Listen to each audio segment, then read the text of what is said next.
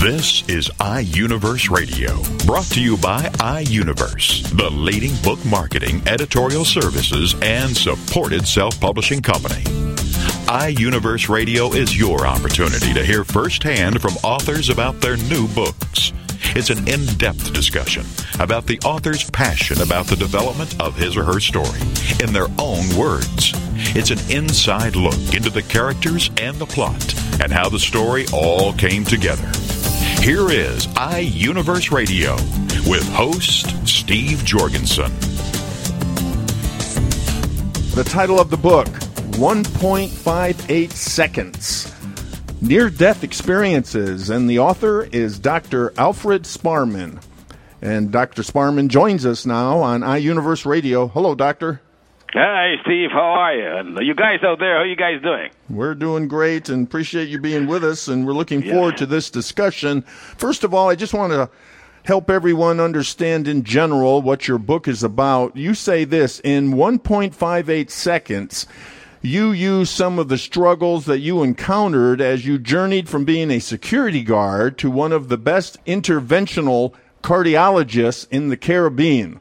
1.58 seconds fictionally expresses the integral relationship between living and dying. Well, it's kind of that's a mouth. I mean, that gets you thinking right there. I mean, just I the, just the title and what you've been able to accomplish. First of all, tell us your background, doctor. Tell us, uh, you know. Yes, I, I was born in Guyana. This is South America, northern aspect of our nor- northern South America, native Venezuela areas. But my family migrated to New York at age five, so we had to get into different different country, different culture, and everything. And I grew up in New York, man. You know, growing up in New York, what it is about in Brooklyn, Flatbush Avenue. but anyway, I I I I, I struggled through from from early age. I knew I wanted to be a doctor, so 13 at age 13 when my brothers and sisters was eight of us uh, would be sleeping at at one o'clock i'm studying. So um i had the stuff. I knew where i wanted to go but it, it didn't have to be a doctor. It could have been so many other things.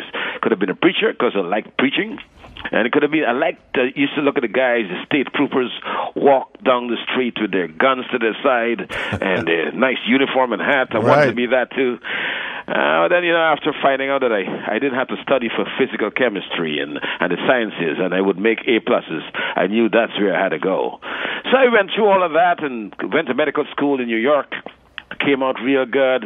Did my residency. I did uh, two years of surgery, three years of medicine, and then four years of interventional cardiology after finishing medical school. So it's 17 years of studies, and then.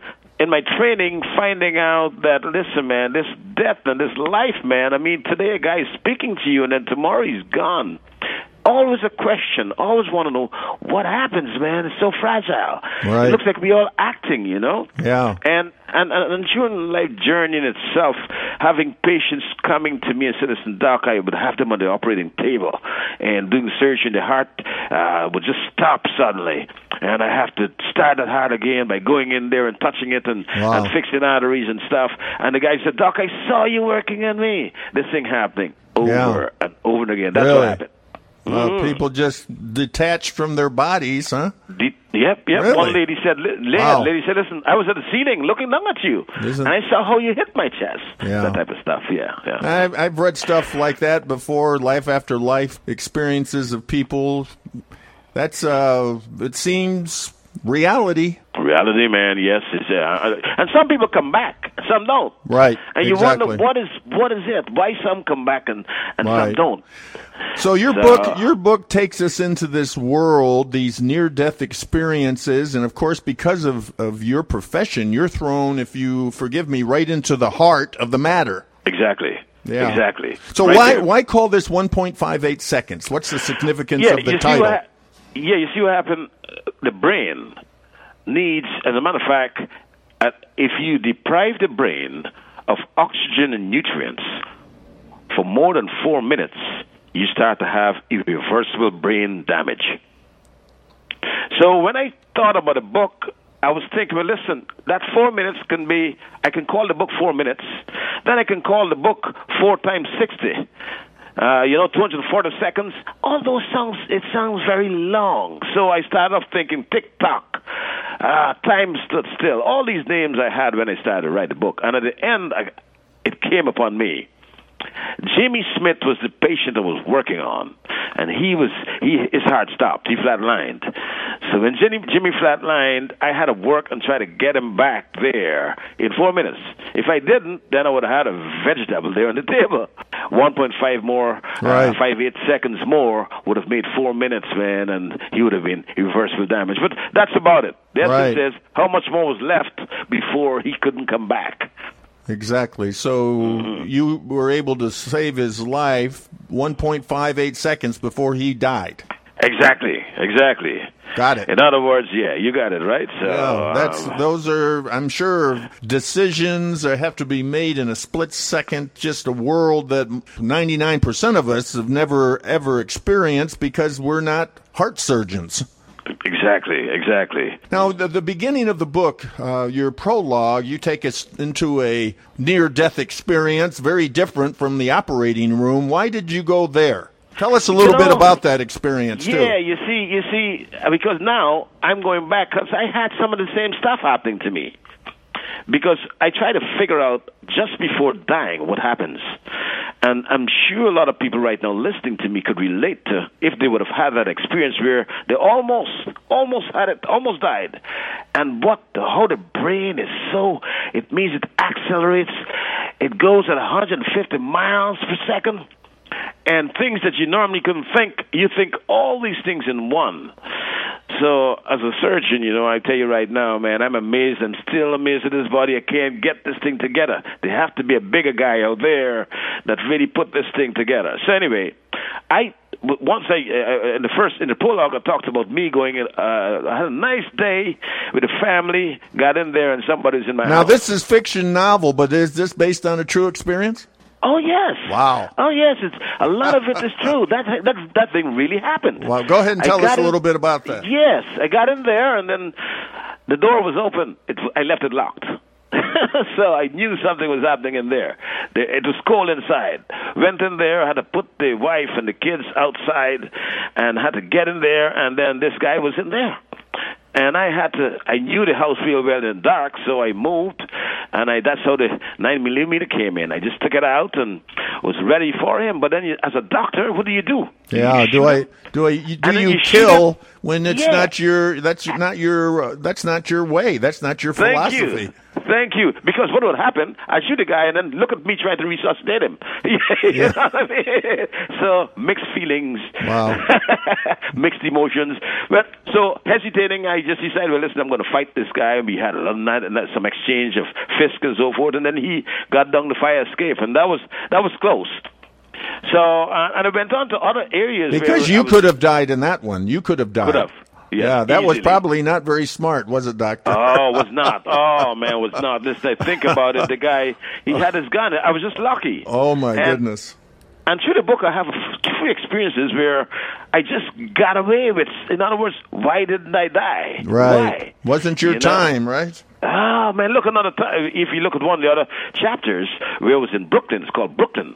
And this guy, I, I- I went into the. You know, you ever went to park your car and you're sitting parallel parking and you're going to reverse back into your spot, and somebody just come and dip their car straight in there, nose in front.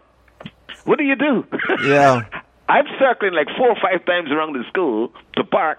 And the fella just, I'm waiting now. To, the guy just moved out.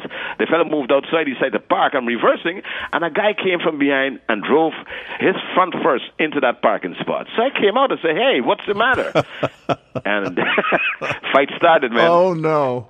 A fight started right there. And the next thing you know, I was looking at a, gun pointed straight to my Oh, head. wow. What do you do? Wow. And, and, and listen to this now. Click.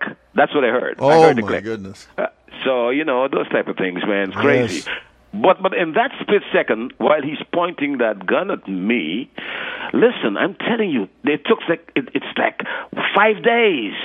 Yes. My brain is just thinking about the family, thinking about my mom, my sister, my girlfriend, whatever is happening in my life, everything in that split second. So, amazing experience. So the book keeps you on edge. People say it's engaging, all kind of stuff. But I, I brought these experiences to relate to Jimmy because Jimmy now he died. Wonder what was happening to Jimmy. And you, if you read the book, you'll find out. You have a chapter that deals with this out of body experience. Why don't you share a little bit about that? Yes. Um, Jimmy, at the end of the book, Jimmy said, Doc, I want to come here a minute. I want to talk to you. And I said, uh, well, as a matter of fact, it's page 17. Let me read a little bit of that for you. Uh, 117. Hear what Jimmy said. Uh, I'll read it quickly. Doc, come here a minute. I turn around and go back to Jimmy's bedside. Do you know I saw you work on me, he states. What do you mean? I inquired. I saw you put your left hand on my right groin and then hit me in my chest with your fist, he exclaimed expressively. That shit hurt, man. I looked at him speechless, trying to figure out where this conversation was going. Then he said, But Doc, I didn't see you from here, he said, pointing between us. I saw you from the ceiling. So this is what they talk about, I thought, an out of body experience. So he saw me from the ceiling, working on him. And how we describe it is exactly how I, I normally respond to patients who would crash or code or or die suddenly. Uh, that's how I, I normally take my left hand, uh, put it on their body, the lower trunk, and hit them in the chest. We call it a precordial thump. And he saw that. My goodness. Yeah, it was, it was it was crazy. So the book there's a second book coming out, but this one here, engaging, man. You read it, you have to like this stuff because everybody wants to know about health. But health presented in a way that is readable, or a health presented in a way that, that everybody can understand. And then at the end of the book, there's a glossary. So any word that you don't understand um, would be explained to you and so forth. It's great. now, you, you say uh, one of the things you want your reader to learn from uh, your book is about Mur- Murphy's Law. Of course, we've all heard that if something can go wrong, it will. Yeah. But you also say, regardless then of whatever obstacle you encounter, there's always a solution. Always a solution. Sometimes the solution is not what we expect, but there's always a way out. And it may not be an optimal way out, but there's always a way out. You know, so um, that's how we approach things, and, and and I think that if people approach life and think about life, always think about consequences and so forth. Always think, well, listen, if this happened, what do I do? Life, man, it will be a better life. People will sail better. You always have to think about that. But but but but, some people say, "Oh, that can't happen to me." No, no, it can. So that's how I live. I live knowing that. Listen, man. Listen, if this can happen, if this happened, what do I do? I have options. This is what I do. But there's always a way to turn. There's always a left or a right turn. Sometimes even leaving this world is still a solution. and that's something to be debated on, you know? One of the tough things that I'm sure you've dealt with it. Uh, you obviously want to save everybody, but you can't. No, no, can't. Man, I, I, I try. I try my best. And, and as a surgeon, people, yes, a heart surgeon, people will die. I have my mortality rate is extremely low, but you'll have that person who would come to you very late and I'll give you a quick experience. A lady came to me once, and she says, "Listen, um, she came. She flew in from uh, from the United States, and she was having a vacation. Uh, she was on a cruise ship, and she came with a massive heart attack. So I said, um, Mrs. X, I gotta take you to the operating room right now." I got to I got to do it. I got I like to be one step ahead, and I believe in that. You hear me using that all the time. Always want to be ahead. You always got a better chance. She says, "Oh no, out before you know the air ambulance to come and take me and fly me back to Alabama where I can have my surgery done over there." I says, "No, it's not that, but she, this thing here, this is serious stuff." But she didn't believe it. That day, the night the heart starts, to, when the heart starts in a negative direction, Steve, it's crazy. You can't stop it. So this heart started to act up, man, and start to uh, the pressure started to drop, and she started to have severe pain. And you, and and when it gets to that point, you can't do anything. Most times they're gone. So she said to me, Doc, I can't bear this. Could you take me to the surgery now? I says, No. it's too late.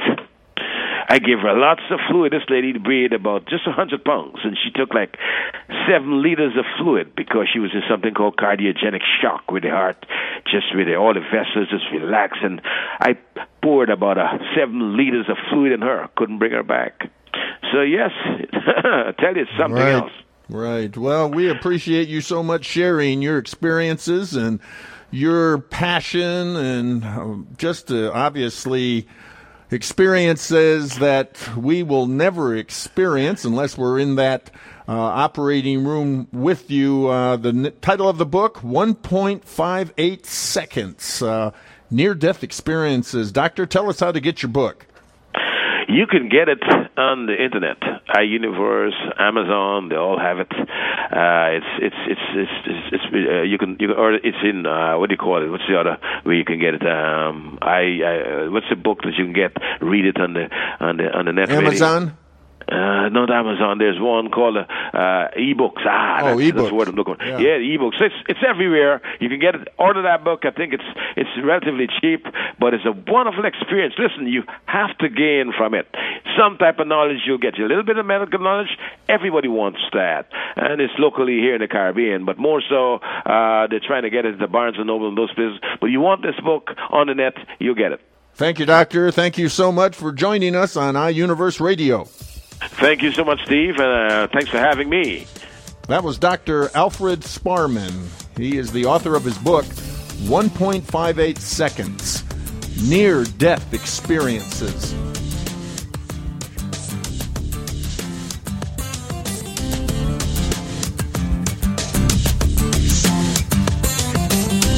You're listening to iUniverse Radio. We'll be back right after these messages.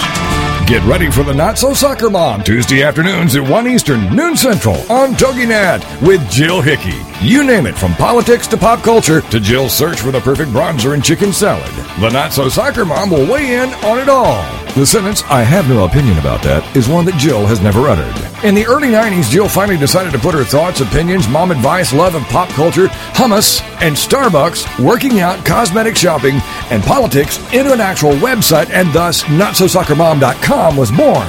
Shortly after her fourth child, a boy, Jerome, now she's really got tons of topics to share with you. This is Laugh Out Loud Funny, and we're not kidding. What's a loud Nebraska girl who lived in Little Rock for many years and now is up in the Northeast doing? Chronicling her opinions on everything. The wheels aren't off yet, but it's close. It's the Not So Soccer Mom with Jill Hickey, Tuesday afternoons at 1 Eastern, noon Central on TogiNet.com. Innovation and insight, problems and solutions, capitalizing on your ideas and efforts. That's all a part of Changing the World One Invention at a Time with Rick Rowe. Thursday evenings at 6, 5 Central on TogiNet.com. Rick will be sharing stories of innovation, invention, inspiration, and overcoming obstacles with guests who have been there, done that, and are doing that. Rick will be asking the right questions, helping you identify the real problems, and showing you how to act on your ideas by increasing consumer confidence and, more importantly, increasing your confidence to act on your ideas. For even more information, go to ThinkTek, that's T-E-K, globally.com. Then join us as Rick and his guests teach us how to develop new ideas and create new products, new businesses, new jobs. And together, let's get our economy growing again. It's changing the world one invention at a time with author and inventor Rick Rowe. Thursday evenings at 6, 5 Central on TogiNet.com. Welcome back to iUniverse Radio with host Steve Jorgensen. The title of the book, The Healing, a novel.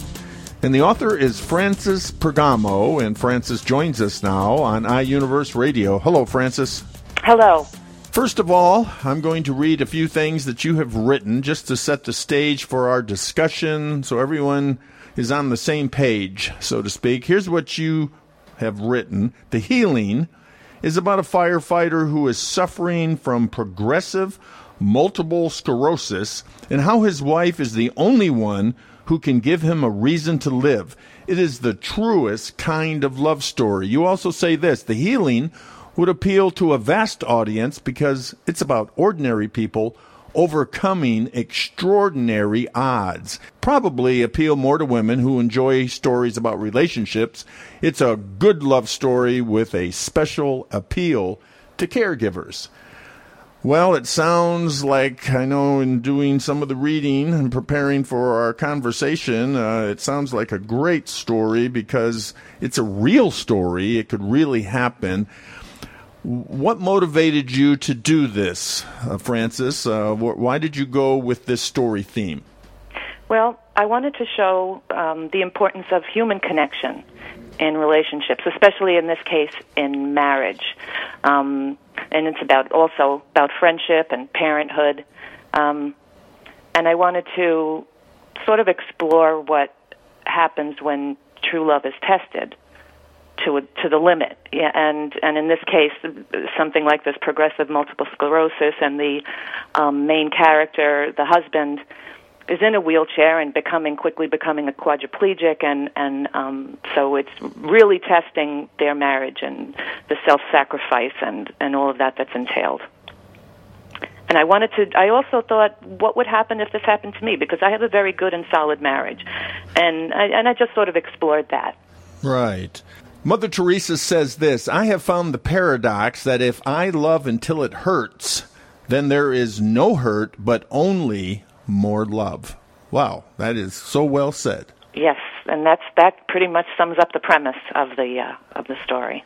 And your story, Ritz, really hits home to me because I grew up with a family very close to our family where the wife developed multiple sclerosis and went from a very active woman to a wheelchair, and I watched uh, the husband, my father's great friend, watched him take such good care of her. So, oh. it, you know, I can relate very, very well. And I'm sure a lot of people can relate to this kind of uh, dilemma, so to speak.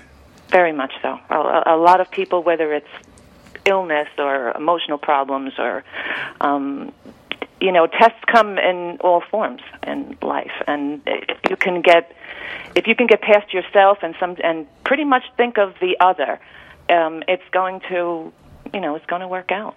It's going to work out. Well, it looks nice on paper. It looks easy on paper. It looks exactly, exactly, exactly. It's another great challenge on a daily basis. And you need inspiration from everywhere, and it's and it's also something that crosses all lines of time sure. and space and sure. ethnicity and religion. that kind of wisdom can come from helping help from a friend and help from the human connection, help from faith. Um, it, it comes from a lot of sources, and it's you know it's the most important thing in maintaining a relationship. Well, let's talk about Karen. Karen Donnelly. She is the wife, the one of the main characters let's just get inside her mind and her heart of where she starts in this long journey, uh, you know, this long journey of learning. Tell us about Karen before the long journey. Karen, uh, well, the book begins with with he's already in full fledged. Her husband is already oh, okay. in, in, in yeah in full fledged, um, you know, in a wheelchair already. So she starts out already sort of in mourning about this, uh, in a complete dilemma about you know how to handle it and feeling cheated in life. And why me? Why me exactly? And she, uh, you know, she's standing there at the crest of the beach where they met, and. Mm. And where he was a, a sexy lifeguard ready to go into the fire academy, and he was, you know, he she felt like the luckiest girl in the world. And in chapter six, it it um, shows the chaos in their household. It, it, something happens where he, you know, it just sort of blows up. Then she she runs back to this spot and she remembers how she met, how they met, and you get a backtrack, you get a, a flashback about uh, what it was like and how they met and how happy they were and how young and youthful and and you know and how strong and and she's mourning that. So that's that's a you see the contrast also. So we have to go through the mourning. Right. And we, but we have to get out of the mourning too. We got to get beyond the mourning. Well, that's the whole process. That's the rest of the journey. Is is how how she is going to handle that. Um, you know, and maintain this relationship. And she wants to hold on to this love. This is the love of her life. She thinks that pulling back is not showing him her pain. That she thinks that's helping him. and it and it doesn't. It doesn't help him. So, it, it, you know, really, the connection there. She has to. That's the journey. She has to learn that. She has to learn how to let him see what's inside her. Um, you know that that's a good portion of the journey of the book and her character. Right. She deals and she deals with a lot. She deals with a lot. She has a lot on her shoulders. The daughter, uh, you know, has emotional problems mostly because the she had things in her own life happen, and the husband and her father rather is um, is so sick now. So and so this Karen has a lot on her shoulders, and and how she deals with it basically strips away a lot. Go, goes very deep with the help of a friend. Um, you know, I don't want to give too much Sure, away sure. about the, No, about that's the book, right. but it, yeah, that's Well, that's, and then there's Mike, who is having his own struggle with who he is. I mean, he he's losing his will to live because he's no longer the man that he once was, and so he's feeling really, really bad about himself. yes. This is, uh, I think, so typical. Especially men in my life, this would have been the real. This would have been the real uh, test, and it was even as my father got older, as my father-in-law got older. I saw how when they weren't as productive, they just, you know, they lost it. They did not Yes, want to not yeah. be productive, and Right. um, that. So that happens, I think, with a lot of men in particular. Um, and it really you know finding the finding the uh, meaning in your life. Why is a life worth living? What constitutes a life that's worth living? That it, it really is in our in someone making you feel that your life is worth living. So it's in the other person. It's in the human So we all we almost have to be a mirror to each other, exactly. That's and and often we don't want to expose ourselves like that. Right. And in this case, she doesn't want to expose. Um, she knows that it pains him to see that how he is. Right. She has to find him beyond all of that. She has to see the Mike that she always knew was there, and that he still is there. You see, so that for him as a, you know, and any disabled person, there's a there's a famous um, NYPD policeman. I don't know if you've ever heard of Steven McDonald. He was shot years ago, um, and he's a quadriplegic, and he is a spokesman for exactly what I'm talking about. This Wow. he he's he forgave the the youth that shot him. Um, and you know, and really came out, and he's he's a spokesman for forgiveness and for all of that. And he's a quadriplegic, and he's been like this for years. Wow, good for And it, him. yeah, and he's famous. So that's the same type of Right. you know, finding Well, that- worth. Well, that's why the title of the book, The Healing. Yes. Now, let's talk about this mysterious figure that Karen has seen walking around towns, and she was a little girl, the woman in black. Yes, Grace Mitchell. Um, she's the she's the um, she is a little bit mysterious, but yet she's very down to earth. And something draws Karen to her doorstep. Basically, once they do meet, um, it's like another world to her. It's it's peaceful. She goes in. She has an old fashioned kitchen. She sits and has a cup of tea with her, and she finds she hears all of these wonderful little wisdoms. It's like uh, basically what Grace is doing is holding up a mirror to Karen. Um, she doesn't talk about herself. She doesn't. Karen really doesn't know anything about her past. Just a little bit that she's heard, sort of from gossip. Um, but sh and there, there is a little bit of a hint that oh maybe she's a you know some kind of a healer. Um, Karen doesn't know that. She has no clue about that. Uh, that's you know the reader sort of gets an aside on that. Um, but yet she's so down to earth. She has a uh, the enjoyment of the garden, and the you know the cup of tea, the old fashioned hospitality, the listening. You know, she listens to her so intently, and then sort of spouts these little wisdoms of how she can handle things. Or she doesn't tell her how to handle things. She just sort of like a therapist would, you know, sort of makes her realize it herself. Um, so she's just a, uh, becomes a very good friend to her in that regard, and she also eventually meets Mike and sort of helps when Karen is up in the air with it, with their daughter. She helps her. Um, she stays with Mike some some of the time. You write it this way you say, Karen comes to enjoy her company as a troubled soul enjoys a spiritual retreat. Yes, that's that's what it is. There's something otherworldly, you know, um, about her in that way, and it's it's what Karen needs at the moment. Well, as you put it so well, true love always puts other before self. Now, that is easy to read, it's easy to say, another challenge to do it on a daily basis. Yes, especially with the people around us. Ancient people understood about self nothing's gained without self-sacrifice. Modern man knew it until a few generations ago. And now it's all about instant you know we want instant gratification self gratification we're not you know thinking about what the other person needs. It's about me and not about we. And any relationship especially marriage has to be about we. It can't you know just be about self. So that's easy to say i know but in in daily life when things like this sort of when we say why me? But you, know you have to go, go above your go beyond yourself and think about the other. So the and focus of life then let's get back to what's really important, each other. Yes. I mean, get that as the focus. All this other stuff is going on, but yes. what you're trying to tell everyone is that we've got to stay focused on our loved ones. Yes. That's exactly what this is about and not to take them for granted. Because in this in a, this this story um, also brings out the fact that your night, your life might not pan out the way you expect, um, and at the end of it, you know, could very well lose somebody or not have the amount of time that you think you, that you plan on having, and you can't take it for granted. You can't take anything for granted.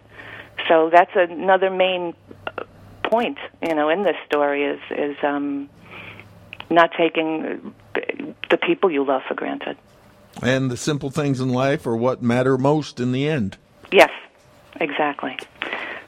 That's that's exactly um, the the cup of tea with a friend or the the ordinary. There's one part in the book where I um, mentioned that. they would give anything to have an ordinary day. Mike, while he's thinking, because he he's you know basically sort of lives in his head at this point. He can't really do. He th- thinks a lot about his memories, and he just would give anything to have one of those ordinary days and you know that's brought out in the story through him. It was a little difficult to you know put myself in his place in a lot, and I I had to imagine what it would be like that you're sort of debilitated and and and living in your mind. Um, and he would give anything just to have an ordinary day. We have all these dreams, and we want to go, you know, and do great things, and uh, always productive, productive running. He just wants an ordinary day with his family an ordinary day on the beach. He doesn't want to go to the beach because he doesn't want to be the guy in the wheelchair that goes to the beach. He's, you know, he was a lifeguard. He was uh, the hot guy on the beach. You know, this was so he just wants one of those ordinary days back, and that's what we take for granted. My characters are ordinary people, but they are heroes because they meet the challenge of daily life. It's very believable. The title, The Healing, a novel. Frances, tell us how to get your book. It's available at barnesandnoble.com, uh, Universe uh, bookstore, and also on Amazon.com. And if you, um, of course, put in uh, my name, Frances Pergamo, into the search, it will come right up. And it's available on ebook as well, and hardcover and softcover. Thank you, Frances. Thanks for being on iUniverse Radio. Thank you. Thank you for the opportunity.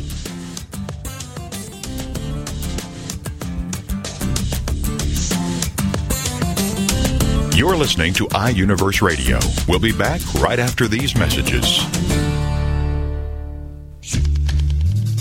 Hi, everybody. This is Pete Dix of Beatles and Beyond.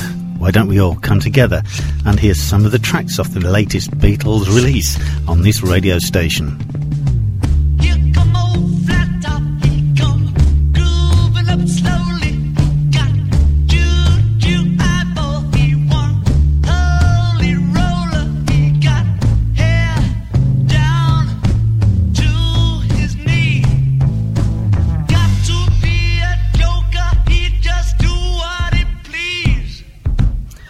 Yes, why don't you look up the schedules on this radio station and join me and Beatles listeners everywhere to hear the latest releases from the Beatles on Beatles and Beyond with Pete Dix.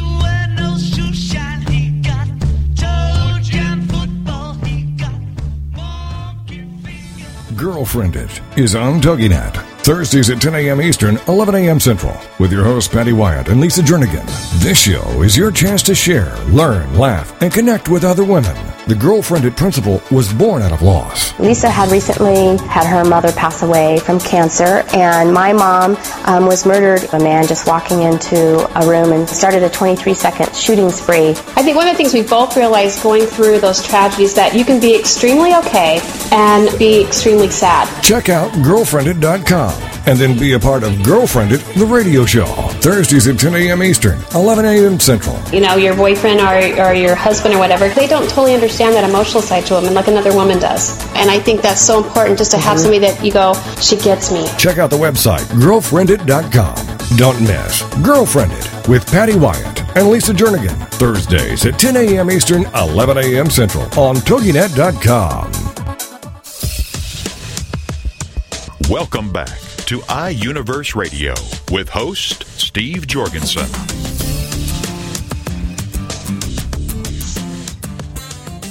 The title of the book Dr. Guilt Benefits of Medical Treatment Compared with Hazards, a trade off. And the author is Dr. Everett Lovrien.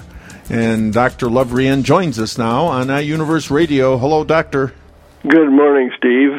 I want to read a couple things that you have written to kind of set the stage for our discussion. Uh, you write this Brent died at age 17 from AIDS after he became infected with HIV from medicine he used to treat hemophilia. Was the doctor that prescribed the contaminated medicine guilty of, of causing harm? Or were the drug companies that produced the medicine guilty of sacrificing safety for profitability? Well, these are obviously very serious issues here. At the same time, a rather big dilemma for a doctor like you, Doctor uh, Doctor Lovrien. Tell us a little bit about your background in this dilemma that uh, that you have wrestled with. Well, I became uh, director of a clinic in Oregon that uh, serviced uh, boys and men who have a bleeding disorder called hemophilia. And I was around before the uh, medicine became available, and at that time uh, there was great agony people who have this bleed into their tissues, into their joints. It causes severe pain, leading to disability, inability to attend school, usually not marrying. And before 1960, the average, the life expectancy in hemophilia was 11 years. And so they would face a premature death. Then this new medicine came around to restore the clotting ability of blood, and the people who took it were uh, living an almost normal life in contrast to the days in agony. And so everything was sailing along very beautifully, and then suddenly a dark curtain fell as we discovered the medicine was polluted with a deadly virus, HIV, as well as hepatitis. Was it ever determined how that happened? Yes, it happened. Uh, there are several theories, but the most plausible one is the medicine uh, was made from plasma of paid donors. The donors bec- became HIV infected not knowingly, and the source of HIV into the general population was a, res- a result of another human endeavor that is manufacturer of the hepatitis B vaccine when they've when the uh, primates of Africa were used to harvest their kidneys to culture the virus. The virus jumped a species from SIV, simian immunodeficiency virus, to HIV, and then those that was injected into the volunteers who were using to make the vaccine for hepatitis B, and that's where hepatitis that's where HIV came from. It's a man made disease, both in the hemophilia population as well as in the homosexual population and drug users. It's all man made. Well, certainly devastating to you, Doctor, having this uh, relationship with uh, Brent, uh, a young man who had uh, this hemophilia, but it seemed like there was hope. There was probably healing, right? Yes, he was doing very well. He is leading a good life, and we expected his life expectancy to achieve at least 60 years. But then the the tragic discovery. Yes, a, a, surprising tragic discovery, a mysterious one, very confusing to us doctors as well as the rest of the population. We're trained to re- to remove suffering and never do harm to anyone, and yet our patients began to drop off and die from a horrendous disease that they were innocent and didn't have any other risk factors. So, thus, the uh, personal conflict, obviously, for yourself and others in the medical field, and the and so fitting for the title, Doctor Guilt. You know, benefits of medical treatment compared with the hazard. So, how have you had? How have you been able to work through this? Well, this is one of the reasons that I wrote the book. Um, I've remained in touch. I'm retired now, but I've remained in touch with uh, quite a few of the families who lost a loved one from this, and I, uh, I've gone around to their homes and asked them if you consider me to be guilty of causing harm to your son. And uh, generally, the reaction was that they don't consider me guilty, but they consider me to have been wrong. And they f- also feel that the uh, generally some doctors were too close to the pharmaceutical manufacturers and overlooked uh, safety measures instead of uh, in favor of reta- attaining profitability. So I had to write this to clear my mind, and I feel much better now that I've told all the people that I'm sorry for having caused harm. Well, we can't even imagine uh, what you've gone through, Doctor. Certainly, uh, we salute you for this noble enterprise. Uh, certainly, to, I mean, I'm sure not many doctors uh, follow up with patients like that. So, uh, first of all, congratulations for doing that, and congratulations for writing the book. Well, thank you, but you don't have to give me accolades as a physician. I'm I'm trained to be a public service. The people who need to be acknowledged are those poor innocent victims who died, and we shouldn't forget them. You can forget about my activities because I'm doing what I was trained to do, and that's what I'm that's what I, that's fulfilling for me. I have a great great privilege of having been a doctor. That's a wonderful experience. Not everybody can be. Well, your book is it's uh, very extensive. It's uh, comprehensive, somewhat 400 and some pages, and goes into great detail um, not about the disease of hemophilia, but also, of course, this uh, this dilemma with the uh, treatment, having the HIV virus here we have the like you have mentioned earlier let's go a little bit more into this. This this great conflict between finding new medicine discoveries of utmost importance but at the same time the uh, part of business uh, capitalism free enterprise uh, profit profit profitability of how does that play into all this doctor well, we in America we, uh, we have uh, the spirit of capitalism and free marketing, which is of great benefit. it leads to entrepreneurship. Most all of the important medicines in the world are invented in in America, and that is because there's profit in doing so. And this medicine was designed to relieve bleeding, and it did it very well. Unfortunately, it was contaminated, but it did serve its purpose. And so that there's a conflict here because the medicine could have been cleaned up and the virus removed from it. Although the drug companies who made the medicine said they didn't know how to remove that, they it was known. They just didn't know it. It's been known since World War II, and so we have uh, a problem in that our uh, blood supply was polluted, and the government is supposed to have regulations to assure that that doesn't happen. And they did tell the drug companies to clean up the medicine, but they didn't do it.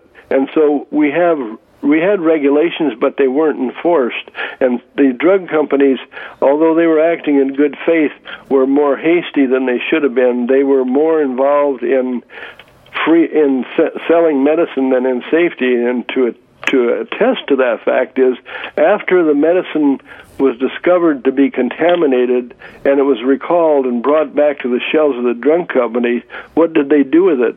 They dumped it. Did they dump it down the drain? No, they didn't. They dumped it overseas in Japan and Costa Rica, and the entire world became HIV infected as a result. And that's a, that's a sad testament to our pharmaceutical manufacturers. I'm not angry at the pharmaceutical companies, but I am angry that we didn't employ safety, which could have been done. Were there lawsuits against the pharmaceutical companies? Yes, there have been several lawsuits, and there's a lawsuit against me also, as because I was a doctor who gave medicine, and but there it ended up. Most of the lawsuits ended up in a large class action suit in which the families of the uh, victims who died were compensated with a hundred thousand uh, dollars later after their death. A hundred thousand dollars, which obviously is a good bit of money, but can't even begin to pay for a life. That's right, but it was at least it was a gesture in the right, right direction, and and and uh, um, I believe that most of the money for the paying off those victims, because there were more than ten thousand, that most of that money came from the drug companies through the government to the beneficiaries. Well, it seems to be, in my simple view, this is real sim- simplicity, one who doesn't really understand the medical world, but there are many risks in treatment. And that is a difficult pill to swallow, so to speak, right? That's right. all all medicines and treatments uh, include hazards, and you have to weigh the benefits versus the hazards. This isn't the first time that there's been uh, an unpleasant reaction to a medication. There have been others, but but we need to have people critically think. One of our problems is that we are so engulfed in advertising, go see your doctor and tell him to prescribe such and such. People need to critically think rather than just absorb everything they hear in the media. Our media is overloaded with enthusiastic measures to drive people to pharmacies, and I think that's sad. And those ads that we see on TV uh, seem to be running all the time half of the commercial is about all the benefits, and half the commercial is the disclaimer of all the risk. Absolutely. You know, you go, why would I do this if all this could happen? And and see, in this country, uh, as I said, we don't have cost controls, whereas they do in other countries. So that if a pill in the United States costs a dollar, and the same pill in Belgium costs ten cents, then that means that we are essentially subsidizing medicine in those other countries. And that's one of the problems with lack of cost controls. Whereas there are some ways cost controls are met, such as the Veterans Administration Hospital and Kaiser uh, Health System. They don't pay those prices, and so there has to be some critical thinking done here and some recommendations made. Now, you keep using this phrase, critical thinking let's develop that a little bit more in how the the importance of this in your mind for the future. Well, the importance is that we always need to examine the issues and know a lot about it and not just be blind. Although I think it's uh, the best way to do that is to trust your doctor. And the doctors are the closest to their patients. They know what's better for them than the pharmaceutical manufacturers do. And so they need you need to critically a- analyze those those messages that you get on television or read in the magazines and think about issues and not just think for an, uh, an easy solution. And we need to teach young people how to critically think. Absolutely, that's that's the source. Uh, we have to get young people issued interested in issues, including politics and medicine and ethics and science, so that they can make decisions. Science without social benefit is of no use. And so they, we need to have critical thinking about the issues in medicine as well as all the other parts of life. Well, for the future, Doctor, um, can business and medicine coexist together for the most part? With given the way we seem to be thinking today maybe we're not thinking very critically. Well, how do you see it? Are you hopeful uh, yes, I'm very hopeful. I I meet with uh, university students and discuss such issues, and I'm very enlightened by their interest. And I think that that pharmaceutical companies generally are good places, and that they, like everything else, have uh, some hazards of the way they proceed at time in a race to make money. And I think that has to be changed. We need more regulation, and and the re- the regulation doesn't need to just come from the government, although it should come from the government too, but we need to raise people so that they think ethically and critically so that they can be involved in these processes to serve our community better. And I think our young people can do that. Self regulation is always the best, isn't it? Yeah, that's right. and that is, you know, that is difficult because now you're challenging the individual and they can't hide behind any big name. No, that's right. But they have to learn the wonderful satisfaction out of you that you receive when you complete a good deed, not for pay, but because you do something that's worthwhile. That's where people are really going to be gratified, and I think that our young people need to learn that. Doctor, tell us how to get your book. Uh, my book is available at uh, the usual outlets, including Powell's Bookstore in Portland, Amazon.com, or Barnes and Noble, as well as my website, which is drguilt.com, without the question mark, drguilt.com. Well, Doctor, we appreciate you sharing uh, this very controversial, very important, very timely story. The title, Dr. Guilt Benefits of Medical Treatment Compared with Hazards, a Trade Off. And the author is Dr. Everett Lovrien. And, Doctor, thank you. Thank you, Steve. Good day.